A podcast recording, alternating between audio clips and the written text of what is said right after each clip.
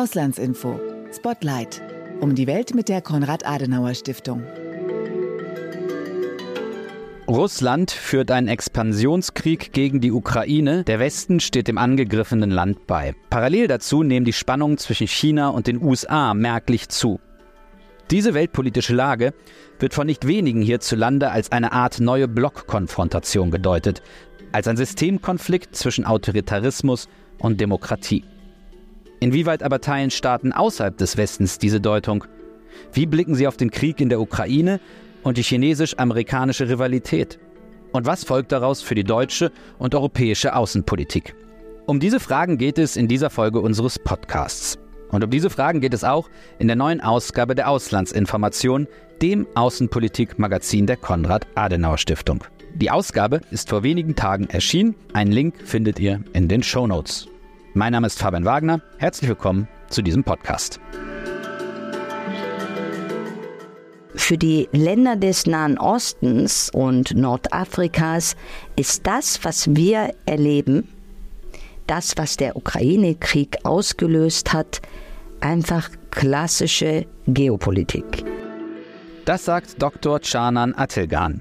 Sie ist promovierte Politikwissenschaftlerin und leitet die Abteilung Nahe Osten und Nordafrika der Konrad-Adenauer-Stiftung. Ich habe mit ihr über die Hintergründe der Haltung nahöstlicher und nordafrikanischer Staaten zum Krieg in der Ukraine gesprochen. Außerdem erläutert sie, in welcher Weise die Staaten der Region auf die Veränderungen im internationalen System, also vor allem auf den Aufstieg Chinas, reagieren. Vor meinem Gespräch mit Canan Attilgan aber hören wir den Bundestagsabgeordneten und Außenpolitiker Peter Bayer. Peter Bayer ist Lateinamerika-Berichterstatter in der CDU-CSU-Fraktion im Bundestag. Im Gespräch mit Auslandsinfo blickt er darauf, wie sich die dortigen Länder zum russischen Angriffskrieg positionieren. Vor allem aber verdeutlicht er, warum die deutsche Außenpolitik pragmatischer werden muss, wenn man nicht ins Hintertreffen geraten will. Und wie wichtig ein Freihandelsabkommen der EU mit dem südamerikanischen Staatenbund Mercosur vor diesem Hintergrund ist.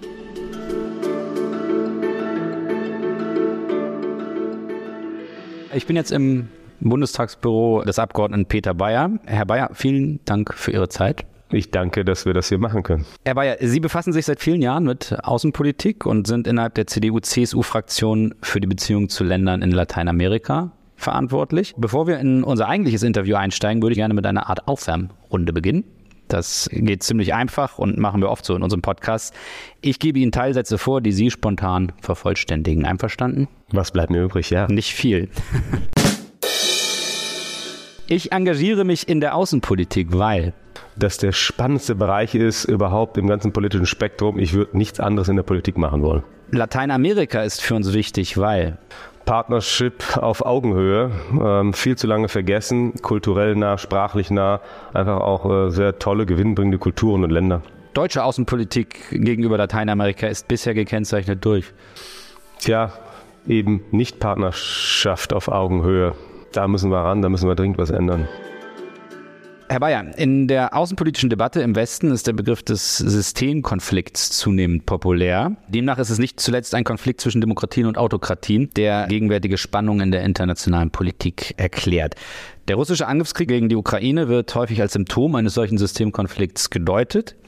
Und es ist ja auch offenkundig, dass es Putin nicht zuletzt darum geht, eine selbstbestimmte und demokratische Ukraine zu zerstören, weil er demokratische Strukturen in seiner äh, Nachbarschaft als Bedrohung seines eigenen autoritären Regimes empfindet.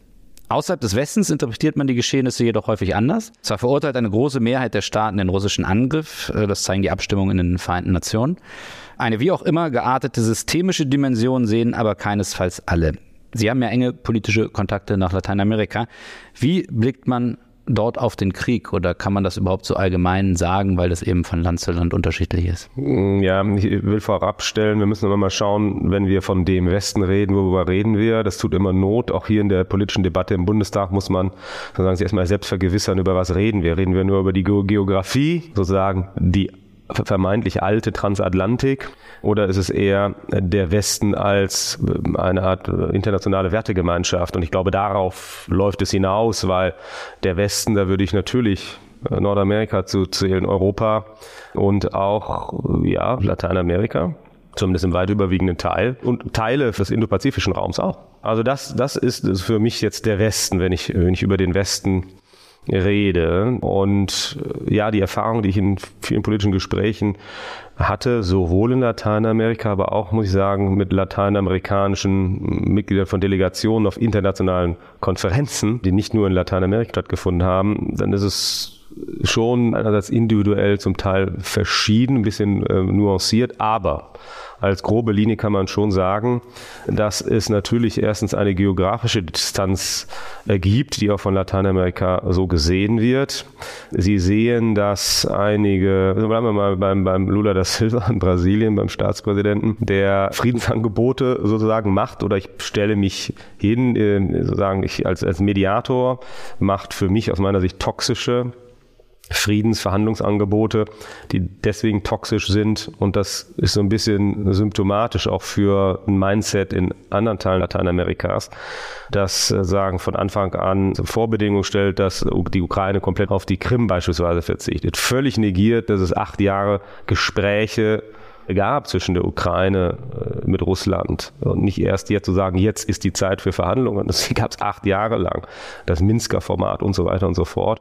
Also die geografische Ferne schlägt sich zum Teil auch wieder in einer Ferne, was nicht nur Mindsets anbelangt, sondern Verständnis von tatsächlich auch Gegebenheiten. Also ich habe fast das Gefühl, dass man diesen Minsker Prozess, der ja ziemlich auch ähm, fehlerbehaftet war. Es ist ja nur Frank-Walter Steinmeier bei der federführend. Es hat einfach nicht funktioniert, hat, wenn Sie so wollen, den Westen, zumindest mal den europäischen Teil des Westens, geschwächt und Russland, insbesondere Wladimir Putin, gestärkt. Er hat diese Zeit genutzt, um sozusagen sein Land militärisch zu stärken. Äh, das wird so nicht gesehen in den lateinamerikanischen Staaten. Wenn ich das richtig beobachtet hatte, hat nur der chilenische Präsident Boric äh, ganz klar den Angriffskrieg verurteilt. Wenn Sie darüber reden mit politischen Vertretern Lateinamerikas, auch hier in Berlin mit den Botschaftern, wenn es um Sanktionen beispielsweise geht, da wird also häufig dann doch gesagt, mit einem Verständnis, wir haben aus Tradition machen machen wir das nicht aus den und den Gründen da ist schon worlds apart, ja. Also das muss man schon ganz klar so sehen. Aber wir sollten daraus nicht den meiner Meinung nach falschen Schluss ziehen, dass wir aus Europa sagen, ihr müsst aber euch in den Vereinten Nationen so und so verhalten. Ihr müsst aber das auch alle klar verurteilen. Ihr müsst aber Sanktionen mittragen oder selbst welche schaffen äh, und verabschieden. Das wäre jetzt, das wär jetzt genau meine Frage. Falscher Ansatz. Genau, wie sollen wir darauf reagieren? Ja, wir sollten das zur Kenntnis nehmen, erstmal respektieren und dann noch die Gelegenheit nutzen, mehr dieses, wie wir sagen, vielleicht auch Unwissen aus den Gründen, die ich vorhin mal geschildert habe, versuchen auszuräumen oder zumindest unseren Standpunkt zu erklären, dass es nicht nur darum geht, dass es irgendein Land in Europa, in geografisch Europa, uns näher ist geografisch, sondern dass es schon darum geht, wenn wir uns als internationale Werte und auch zum Teil Interessengemeinschaft verstehen, das spielt ja auch mit da rein, Werte und Interessen bei dem Westen, wie ich ihn vorhin mal definiert habe, sondern dass in der Ukraine auch ein Stück weit Werte- und Interessengemeinschaft verteidigt wird. Es geht schon noch darum und das schmerzt es natürlich sehr, auch wenn ich sehe, dass Russland und auch China, da kommen wir vielleicht noch zu, massiv, China sogar noch mehr, aber zum Teil Russland auch massiv Einfluss nimmt in lateinamerikanischen Staaten. Das lässt sich auch erklären, warum das so ist, aber da kommen wir vielleicht gleich noch zu. Da kommen wir gleich noch zu, insbesondere zum chinesischen Einfluss in Lateinamerika und was das für uns bedeutet. Ich will nur ganz kurz noch darauf zurück. Sie haben von Werten und Interessen gesprochen. Auf die Wertekomponente würde ich auch später nochmal eingehen. Aber jetzt, wenn wir ganz einfach auf die Interessen gucken, was sind europäische, deutsche Interessen mit Blick auf Lateinamerika? Neue Allianzen schmieden. Wir sehen, dass sag ich nochmal, der alte Westen rein transatlantisch, auch geografisch, als reines geografisches transatlantisches Sicherheitsbündnis verstanden wird, dass das nicht mehr ausreicht. Ich will nicht sagen, dass es bröckelt, im Gegenteil, wir haben ja gesehen, dass es seit dem 24. Februar letzten Jahres zusammengeschweißt also ist. Die NATO. die NATO, genau. Aber das ist leider immer noch so, dass viele Transatlantik rein als dieses wirklich Sicherheitsbündnis verstehen und nicht, und ich spreche mittlerweile von dem erweiterten Transatlantikbegriff, nicht nur in kultureller, wirtschaftlicher Hinsicht, sondern auch in geografischer Hinsicht, dass man auch zumindest mal einen Teil Lateinamerikas dazu nimmt, weil hier gibt es doch durchaus überschneidende Interessen. Ja, also dass sozusagen diese erweiterte Transatlantikbegriff, wenn man so will, etwas ist, wo wir uns viel mehr mit beschäftigen sollen. Und äh, deswegen gemeinsame Interessen sind zum Teil überschneidende Sicherheitsinteressen, die wir haben. Das richtet sich gerade in Südamerika natürlich, aber wir haben das zum Teil bei uns auch, illegale Fischerei. Aber ich habe heute beispielsweise eine Delegation aus Costa Rica, Ecuador, Brasilien, das waren Cyber Spezialisten. Da ging es wirklich ganz knackig um das Thema Cybersecurity, Resilienz. Was können wir international sozusagen mehr tun, zusammenarbeiten, voneinander lernen, schnell reagieren? Was sind es Worte Firewalls aufzubauen? Wie, wie, wie können wir da zusammenarbeiten? Das ist, glaube ich, ein, ein Cyberraum, ein gemeinsames Spielfeld, wo wir gemeinsam etwas entwickeln können. Aber jetzt sind wir auch mal bei dem, wissen Sie, wenn die Bundesregierung, es gibt nur noch grünen Wasserstoff, grünen Wasserstoff, wir brauchen sozusagen Energie, äh, neue Ressourcen, wo kriegen wir die her? Okay, Lateinamerika. Bundesregierung endlich bereist sie mal, hat sie gesagt, oh, es gibt da noch den südamerikanischen Kontinent. Jetzt sind wir da alle, manche fahren in den Urwald, führen sich da etwas kindisch auf. Äh, leider Kabinettsmitglieder und äh, also namentlich Robert Habeck und Cem Özdemir, das ist glaube ich allen bekannt. Aber es ist ja richtig, dass es jetzt, dass man da hinreißt und das auf Kabinettsebene mal ernst nimmt und, und, und sagen erfährt. Aber ich halte es für einen Fehler, wenn man es so macht wie die Bundesregierung zum Teil. Wir machen jetzt nur noch, wir gucken, wo sind die nächsten Rohstofflieferanten. Das funktioniert nicht so. Das schwingt so ein bisschen Neokolonialismus mit. Da müssen wir sehr auf passen, weil wir haben, und da kommen wir gleich noch irgendwann zu Mercosur auch hin, zu den wirtschaftlichen Interessen, die wir haben, die legitim sind, aber sie müssen so sein, dass sie auf Augenhöhe stattfinden und das nicht so wie die Chinesen machen, dass es nicht nachhaltig ist, sondern dass wir auch einen Teil der Wertschöpfung in den Ländern belassen. Das ist, glaube ich, eine wichtige Sache. Also Rohstoff, Wirtschaft, kulturell, äh, Sicherheit, das sind nur einige Aspekte, wo wir überlappende, überschneidende Interessen haben, wo wir, wo wir partnerschaftlich miteinander in Zukunft zusammenarbeiten sollten, und zwar enger als in der Vergangenheit. Vergangenheit. Sie haben jetzt China äh, angesprochen. China ist, auch das haben Sie schon angedeutet, in vielen lateinamerikanischen Ländern sehr aktiv und sichert sich dort Einfluss. Wie blicken Sie auf diese Entwicklung? Ja, mit Besorgnis einerseits, aber auch letztlich mit Motivation, dass wir was entgegensetzen sollen. Als An Angebot ist das ist das Stichwort. Also das eine sind die Interessen, die wir haben und die Werte, aber was heißt das jetzt im praktischen politischen Handeln? Wir müssen Angebote machen. Wir haben, wenn wir jetzt gucken, also chinesischer Einfluss, wie gesagt, nicht nur jammern, Belt and Road Initiative, Infrastrukturprojekte. Für die Hörer Belt and Road Initiative, das ist dieses Seidenstraßenprojekt der, der die, ja, euphemistisch sogenannte neue Seidenstraße, das hört, hört, sich immer so romantisch an, aber das ist natürlich ein eiskaltes Kalkül sozusagen, ob das äh, Handelshäfen sind, ob das Autobahnen bauen ist und so weiter. Übrigens nicht nur Lateinamerika, sondern fast allen Teilen der Welt bis hin zum Duisburger Innenhafen. Wir wollen Deutschland da nicht ausklammern. Auch Deutschland sitzt zum Teil äh, Bestandteil dieser neuen Seidenstraße, also ein Projekt, wo es darum geht, dass China weltweit Einfluss gewinnt, Abhängigkeiten schafft, auch finanzieller Art. Es gibt ja durchaus einige Staaten, die schon in die chinesische Falle gelaufen sind, die sozusagen finanziell jetzt äh, ihre Kredite, die China gegeben hat, auch nicht mehr zurückzahlen kann.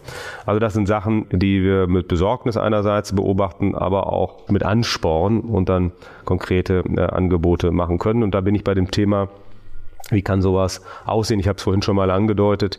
Das sind halt Angebote machen in den Bereichen äh, Wirtschaft, Energiewirtschaft, im Bereich aber auch der kulturellen Zusammenarbeit, in dem Bereich der journalistischen Zusammenarbeit, dass wir da genauer hinschauen, dass wir halt nicht ausbeuterisch unterwegs sind, nicht, nicht nur etwas aus dem Land rausholen, im wahrsten Sinne des Wortes, sondern eine gewisse Nachhaltigkeit schaffen, dass es attraktiver ist, dass Wertschöpfung im Land bleibt. Und das ist eigentlich in allen chinesischen Fällen nicht so der Fall. Es viele Beispiele. Aber es gibt teilweise auch Beispiele. Es ist ja nicht so, dass wir das alles jetzt neu erfinden. Es gibt ja zum Teil schon solche Sachen in, in Ländern Lateinamerikas. Äh, manchmal läuft es aber auch schief. Gerade jetzt stand es, glaube ich, nochmal ein Handelsblatt. Ich hatte die Gespräche schon vor einigen Monaten hier geführt. Da geht es um Windkraft in Chile in dem Fall, wo letztlich die finanzielle Absicherung dann auch von Seiten der KfW dann nicht mehr sichergestellt ist. Sowas ist dann äh, etwas, wo wir auch lernen müssen, dass wir die Finanzinfrastruktur bei der Finanzierung dieser Projekte, also dass wir besser nochmal solider auf aufstellen müssen. Das gehört für mich auch dazu, wenn wir das als attraktives Angebot sozusagen ins Schaufenster stellen wollen. Also Sie plädieren für Beziehungen, von denen beide Seiten sozusagen was haben. Und ein großes Thema gerade in wirtschaftlicher Hinsicht ist ja das mögliche Handelsabkommen mit dem südamerikanischen Staatenbund Mercosur.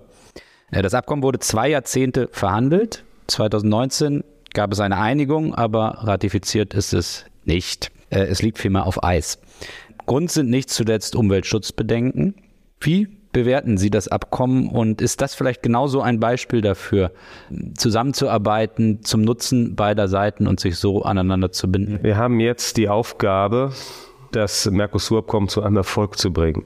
Die verdammte Aufgabe, will ich sagen. Es kann so oder so jetzt ausgehen. Entweder wird es zu einer Mega-Peinlichkeit oder zu einem Mega-Erfolg. Ich sage, es ist absolut überfällig.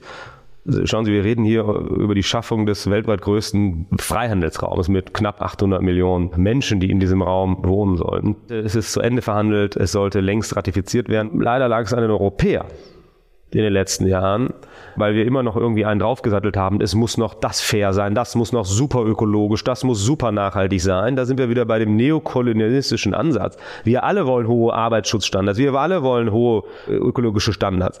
Aber wir erreichen gar nichts, wenn wir dieses Spiel immer und immer weiter bis extenso treiben. Und das äh, ist natürlich in den Mercosur-Staaten sind die Leute super frustriert.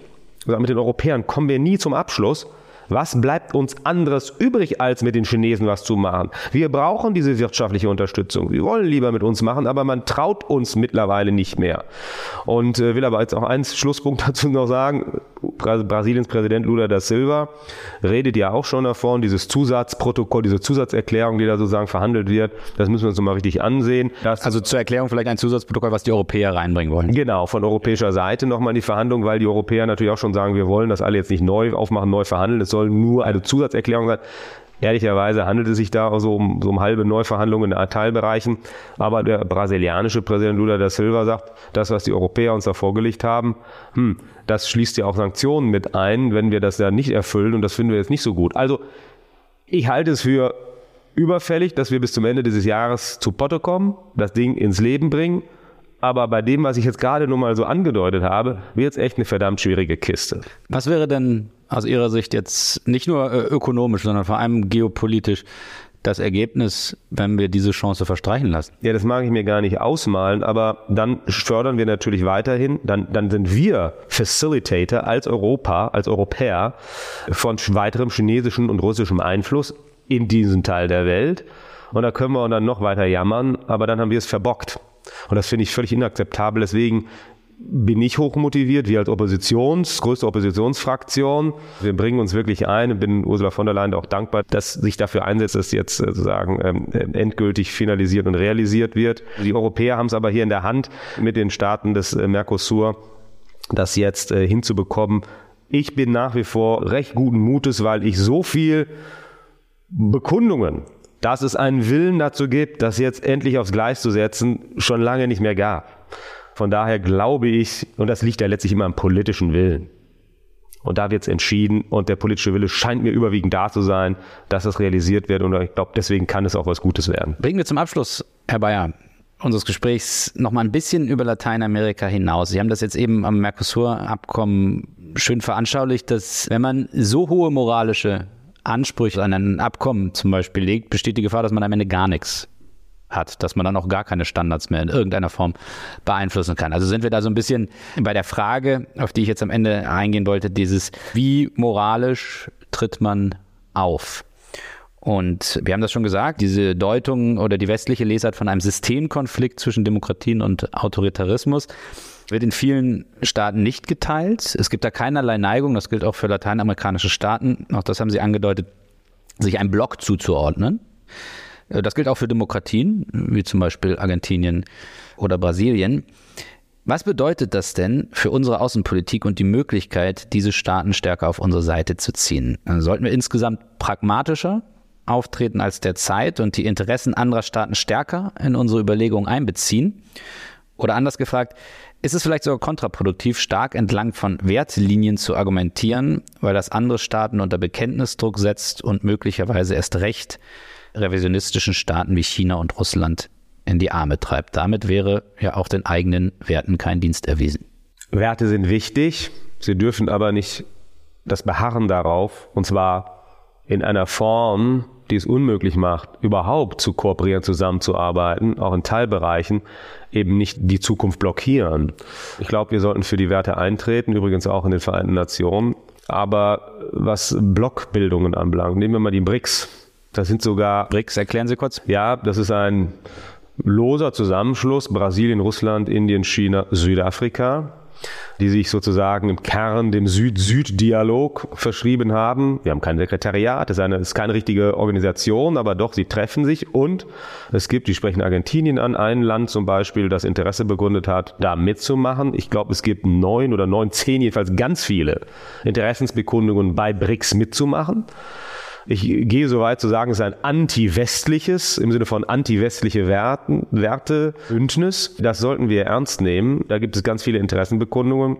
Äh, übrigens äh, zum Teil Kriegsfeinde, die jetzt schon in BRICS sind. Indien und China. China hat im Nordosten nicht nur eine Grenzverletzung, wie ich das manchmal lese, sondern da ist Kriegszustand im Nordosten Indiens. Aber die sind im BRICS vereint, ein Zweckbündnis und das ist ein pragmatischer Ansatz. Ich will nicht sagen, dass wir das kopieren sollten, aber ich sprach vorhin schon mal an mit der Definition, wie wir Westen verstehen, Werte und Interessengemeinschaft, deswegen like-minded States zu finden, die da sind, auch im indopazifischen Raum, die nicht komplett unseren demokratischen Ansatz vertreten, die nicht komplett unser Rule of Law, unser Rechtsstaatssystem leben schon. Aber ich glaube, uns bleibt nicht nur nichts anderes übrig, sondern ich halte es für sehr, sehr klug. Im lateinamerikanischen Raum, übrigens Afrika sollten wir dabei an der Stelle auch nicht vergessen, und im indopazifischen Raum einen deutlich pragmatischeren Ansatz unserer internationalen Beziehungen zu wählen. Das hat auch was mit strategischer Ausrichtung zu tun. Die fehlt zum Teil noch. Aber ich sehe, und das stimmt mich wiederum hoffnungsvoll, immer mehr Debatte darüber und immer mehr Ansätze darüber. Übrigens, das geht so weit mit, wie mit in der Straße von Taiwan, südchinesisches Meer, da mal auch Flagge zu zeigen, auch wenn es nur eine Fregatte ist, die da mal durchschippert. Ich, das ist nicht zu, nicht zu unterschätzen, das wird wahrgenommen. Das ist ein Zeichen der Solidarität mit den Staaten, die da betroffen sind von. Ja, einerseits dürfen wir uns nicht überschätzen, schon gar nicht mal als Deutschland, aber auch nicht unterschätzen. Ich vermisse Führung und Führerschaft, Leadership, äh, politische Entscheidungsfreudigkeit dieser Bundesregierung, und ich sage auch selbstkritisch zum Teil auch unserer alten Bundesregierung, als wir noch am Ruder waren. Man kann viel mehr machen, wenn wir uns nicht selbst im Wege stehen. Das ist all, alles leichter gesagt als getan. Ich weiß ja auch um Koalitionen und da gibt es auch Streit, aber wir sind die größte Volkswirtschaft aus diesem Kontinent, die viertgrößte in der Welt. Äh, wir sind wer? Wir sind aber auch nur noch dann wer, wenn wir nicht selbst Vorsorge tragen, für unsere eigenen Interessen und Werte zu streiten. Und das hat was mit Führung und politischer Entscheidungsfreudigkeit zu tun. Die vermisse ich. Und wenn wir mal die Bevölkerungsentwicklung sehen und wenn wir die BRICS nochmal nehmen mit dem Interessenspektrum, was sich da drum jetzt herum, das könnte sich deutlich ausweiten, dann müssen wir feststellen, wir werden immer irrelevanter. Ich sehe das bei vielen internationalen Konferenzen, wo ich zum Teil auch Delegationen leite und zum Teil auch verhandle wo Staaten, ob das Südafrika ist, ob das andere Staaten Afrikas sind, ob das Lateinamerika-Staaten sind, ob das Staaten aus dem eurasischen Bereich sind, die nicht da mitmachen. Die Mehrheit, und das habe ich festgestellt, die Mehrheit der Länder auf dieser Welt scheint nämlich nicht mehr diese Sicht zu haben auf die Art zu leben, dass Demokratie, Rechtsstaatlichkeit und so wie wir sind und mit viel Freiheit, dass das die beste Art zu leben ist. Das geht sehr, sehr in den autokratischen Bereich rein. Ich glaube, wir sind tatsächlich schon in der Minderheit. Und ich finde das völlig inakzeptabel. Auch hier wieder sollte das unser Ansporn, unsere Motivation sein, für unsere Sache zu streiten, bevor es hinterher nur noch einen Notfallplan gibt, der irgendwie noch retten kann, was zu retten ist. Und das bringt mich zu dem Überfall Russlands auf die Ukraine. Da sehen wir, was gerade stattfindet. Wenn wir da nicht aufpassen, wenn wir nicht kapieren, dass es um alles das geht, was wir jetzt in den letzten 20 Minuten besprochen haben, dann weiß ich auch nicht mehr. Es geht um uns. Es geht um alles das, was wir gerade besprochen haben. Wenn wir nach Lateinamerika blicken, aber auch wenn wir nach Osteuropa blicken. Es geht um unsere Zukunft und eine Zukunft, die wir noch gestalten und nicht irgendeiner, äh, jemand anders für uns. Herr Bayer, vielen Dank für das Gespräch. Ich habe zu danken. Mehr Pragmatismus, weniger Zeigefinger. So könnte man Peter Bayers Position wohl zusammenfassen. Wichtig ist dabei, dass die deutsche und europäische Außenpolitik ein ernsthaftes Interesse daran hat, zu verstehen, wie andere Staaten auf die Welt blicken, welchen Zwängen ihre Politik unterliegt. Nur so lassen sich ernsthafte Kooperationsmöglichkeiten ausloten. Das gilt auch für den Nahen Osten und für Nordafrika. Auch dort unterscheiden sich die politischen Prioritäten, die wirtschaftlichen und sicherheitspolitischen Herausforderungen von denen in Europa. Mit Dr. Canan Attilgan habe ich darüber gesprochen. Canan Attilgan leitet die Abteilung Nahe Osten und Nordafrika der Konrad-Adenauer-Stiftung. Frau Ottegan, schön, dass Sie sich die Zeit nehmen für diesen Podcast. Gerne. Frau Ottegan, in der neuen Ausgabe der Auslandsinformationen haben Sie einen Beitrag geschrieben mit dem Titel Viele neue Allianzen, der Nahe Osten und Nordafrika im globalen Systemwettbewerb. Sie verdeutlichen darin, dass die allermeisten Staaten im Nahen Osten und in Nordafrika Russland mit Blick auf den Krieg in der Ukraine zwar eindeutig als Aggressor sehen, die Invasion als völkerrechtswidrig einstufen und sich in den Abstimmungen der Vereinten Nationen entsprechend verhalten haben. Sie schreiben in Ihrem Text jedoch auch, ich zitiere, das mehrheitlich gegen Russland gerichtete Abstimmungsverhalten bedeutet allerdings nicht zwangsläufig, dass sich die Länder des Nahen Ostens und Nordafrikas mit der westlichen Lesart des Krieges in der Ukraine identifizieren. Was meinen Sie damit? Nun, der Krieg in der Ukraine hat für uns ja bekanntlich auch eine normative Dimension. Deshalb sprechen wir von Systemrivalität, von der Notwendigkeit, die regelbasierte Ordnung zu verteidigen. Eine Ordnung, die ja für uns auf äh, westlichen Werten und Freiheiten beruht. Nun, für die Länder des Nahen Ostens und Nordafrikas ist das, was wir erleben, das, was der Ukraine-Krieg ausgelöst hat, einfach klassische Geopolitik.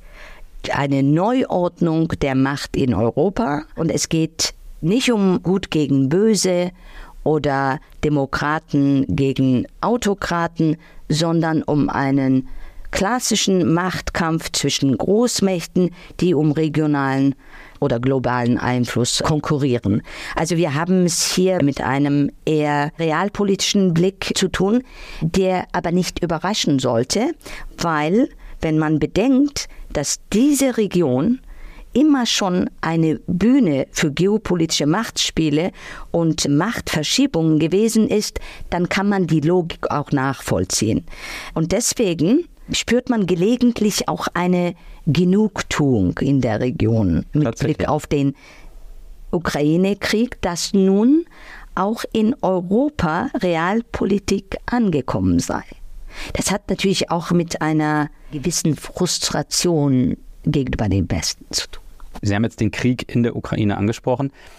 Eine bestimmte Entwicklung in der internationalen Politik ist jedoch auch der Aufstieg Chinas und die zunehmende Rivalität zwischen der Volksrepublik und den USA. Diese Rivalität und ihre Folgen werden, das könnte ja gar nicht anders sein, auch im Nahen Osten und in Nordafrika gesehen und diskutiert. Sie haben das schon angedeutet. Der Begriff des Systemkonflikts kommt im Zusammenhang mit Russlands Angriff auf die Ukraine nicht zur Sprache aber auch nicht in Bezug auf die Rivalität zwischen China und den USA. Vielmehr sieht man auch die chinesisch-amerikanische Konkurrenz als ein klassisches Ringen um Macht und Einfluss in der Welt. Vor diesem Hintergrund, so schreiben Sie, sei Non- oder Multi-Alignment das neue Mantra in der Region. Was genau hat es damit auf sich? Ganz einfach. Es geht um die Frage, wie können wir als kleine und mittlere Staaten die sie ja im Nahen Osten und in Nordafrika allesamt sind, in der sich verschärfenden Konfrontationen zwischen Großmächten, zwischen den USA und China, zwischen Europa und Russland am besten überleben, ohne zwischen die Fronten zu geraten. Und tatsächlich ist es auch so, dass ein neuer kalter Krieg oder eine neue globale Polarisierung den wirtschaftlichen und sicherheitspolitischen Interessen dieser Länder widerspricht. Deswegen versuchen alle arabischen Länder, ihre außen- und sicherheitspolitischen, aber auch wirtschaftspolitischen Beziehungen zu diversifizieren. Sie wollen nicht alles auf eine Karte setzen, zumal sie sich im Klaren darüber sind, dass sie sich an die neuen Gegebenheiten in dieser multipolaren Welt mit vielen Akteuren anpassen müssen und so gehen sie eben eigene Wege, um eigene Interessen zu schützen, um eigene Interessen zu verfolgen. Sie versuchen Abhängigkeiten zu reduzieren, genauso wie wir es ja auch tun, das Netzwerk von Partnerschaften neu auszurichten und zu erweitern und man kann auch ganz konkrete Beispiele mhm. anbringen. Ausnahmslos alle Länder haben mittlerweile mittlerweile Partnerschaftsabkommen mit China im Rahmen der sogenannten Belt and Road Initiative. Sie investieren darüber hinaus Richtung Subsahara-Afrika. Und wir sehen auch innerhalb der Region eine sehr aktive Nachbarschaftspolitik. Neue Annäherungsprozesse, neue Allianzbildungen. Und ebenso wichtig bleibt die Partnerschaft natürlich auch mit Europa. Also man könnte was sagen, es werden aktuell sehr viele Brücken gebaut, mhm. die teilweise sich widersprechen oder auch überlappen und hoffentlich dann auch halten werden. Äh, Frau Hartigan, Sie haben von äh, neuen Annäherungsprozessen gesprochen. Da kommt mir sofort die in den Medien vielfach berichtete Annäherung zwischen Saudi-Arabien und Iran, den vormaligen Erzfeinden, in den Sinn unter Vermittlung von China. Was sagt uns das? Das sagt uns eigentlich, dass China entgegen unserer Erwartung sich nun viel stärker im nahen Mittleren Osten, gerade am Golf, engagiert und engagieren wird in Zukunft, weil eben China ein großes Interesse an Stabilität in dieser Region hat. China ist ja der größte Abnehmer von fossilen Energieträgern aus Saudi-Arabien, den Vereinten Arabischen Emiraten. Das ist tatsächlich ein echter Gamechanger, weil zum ersten Mal eine Vereinbarung im Nahen Mittleren Osten ohne die Beteiligung des Westens zustande kommt. Also wir werden China viel aktiver auch in geopolitischen und sicherheitspolitischen Fragen in der Region sehen. Wenn man das so hört, dann stellt sich natürlich die Frage, wie sollte Europa, wie sollte Deutschland, Europa, aber auch der Westen insgesamt darauf reagieren? Oder etwas anders gefragt, wie können wir es denn schaffen, diese äh, Staaten, wenn schon nicht komplett auf unsere Seite zu ziehen, da haben Sie gesagt, da besteht überhaupt kein Interesse daran, aber doch in zentralen Fragen für uns zu gewinnen. Also wie funktioniert das? Ich glaube, die eigentliche Frage zunächst müsste sein, wie können wir wieder attraktiver werden? in dieser gesamten mhm. Region, in der Süd, in unserer direkten Nachbarschaft. Und wie könnten wir das? Ich glaube, wir brauchen einen offenen und ehrlichen Dialog zunächst einmal, die Bereitschaft, die Sorgen und die Bedenken dieser Länder auch ernst zu nehmen und die Offenheit, auf der Grundlage gemeinsamer Interesse, teilweise auch vielleicht jenseits geteilter Werte, zu kooperieren. Das wäre, glaube ich, ein ganz wichtiges Signal. Wir hatten gerade unsere Konferenz zum Dialog mit den Ländern des Golfkooperationsrates und da wurde es nochmal ganz deutlich, dass die arabischen Länder von uns sich in Wertefragen nicht mehr belehren lassen möchten. Das erstens. Zweitens, sie wollen auch nicht, dass wir ihnen erzählen, was gut oder schlecht für sie ist, sondern sie möchten sehr pragmatisch, sehr realistisch auf der Grundlage gemeinsamer Interessen mit uns kooperieren glaube, es ist wichtig, diese Message aufzunehmen und in unsere Strategien einzufüttern. Was würde das dann sozusagen für die Wertekomponente der eigenen Außenpolitik bedeuten? Ja, aber genau das ist ja das Dilemma der europäischen Politik. Ich meine, während sich der Nahosten, Nordafrika und der Mittlere Osten dramatisch wandelt, sitzen wir auf der Zuschauerbühne und wissen nicht, wie wir uns positionieren sollen. Und im Grunde legen wir uns selbst Steine auf den Weg mit unserem wertegeleiteten außenpolitischen Anspruch, der natürlich auch den Interessen irgendwie gerecht werden sollte. Aber deswegen kommen wir nicht weiter. Wir sind so ein bisschen blockiert. Es ist ja auch gar nicht falsch, eine Werteagenda auch gegenüber diesem äh, der arabischen Nachbarschaft zu haben und auch zu fördern. Allerdings müssen wir verstehen, dass in einer hoch geopolitisierten Region, in der es weniger um Wertepartnerschaften geht und gegangen ist, als vielmehr um Interessenpartnerschaften, wir mit unserer Werteagenda eher das Gefühl vermitteln, dass wir eigentlich nicht gerne mit ihnen kooperieren. Wir würden aber gerne den Einfluss Russlands und Chinas eindämmen und deswegen seien sie von Interesse für uns. Also fühlt man sich ein bisschen instrumentalisiert. Selbstverständlich und vor allen Dingen mit Blick auf die Wertedebatte nochmal. Wir haben ja eine sehr klare Wahrnehmung in der arabischen Welt, dass die Europäer und dass der Westen sich immer auf Werte beruft, wenn es um seine eigenen Interessen geht, aber sonst nicht. Und uns gegenüber werden immer wieder Beispiele angebracht, mhm. wie der völkerrechtswidrige Irakkrieg. Man könnte auch noch von ab 2000 eins beginnen mit Menschenrechten, Abu Ghraib, mhm. Guantanamo und so weiter und so fort. Aber Irakkrieg, die Palästina-Frage, der Umgang Russlands mit Syrien und unser Schweigen darüber und so weiter und so fort.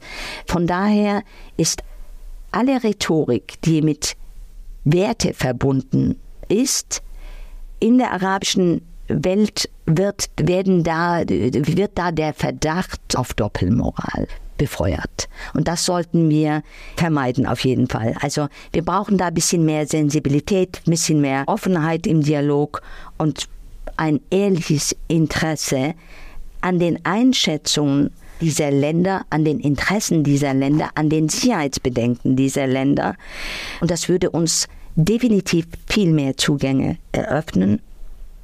Und wenn wir die Positionen dieser Länder ernst nehmen, heißt es ja nicht, wir nehmen die Positionen an, sondern wir können mit viel mehr Glaubwürdigkeit, mit viel mehr Legitimität unsere eigenen Interessen kommunizieren.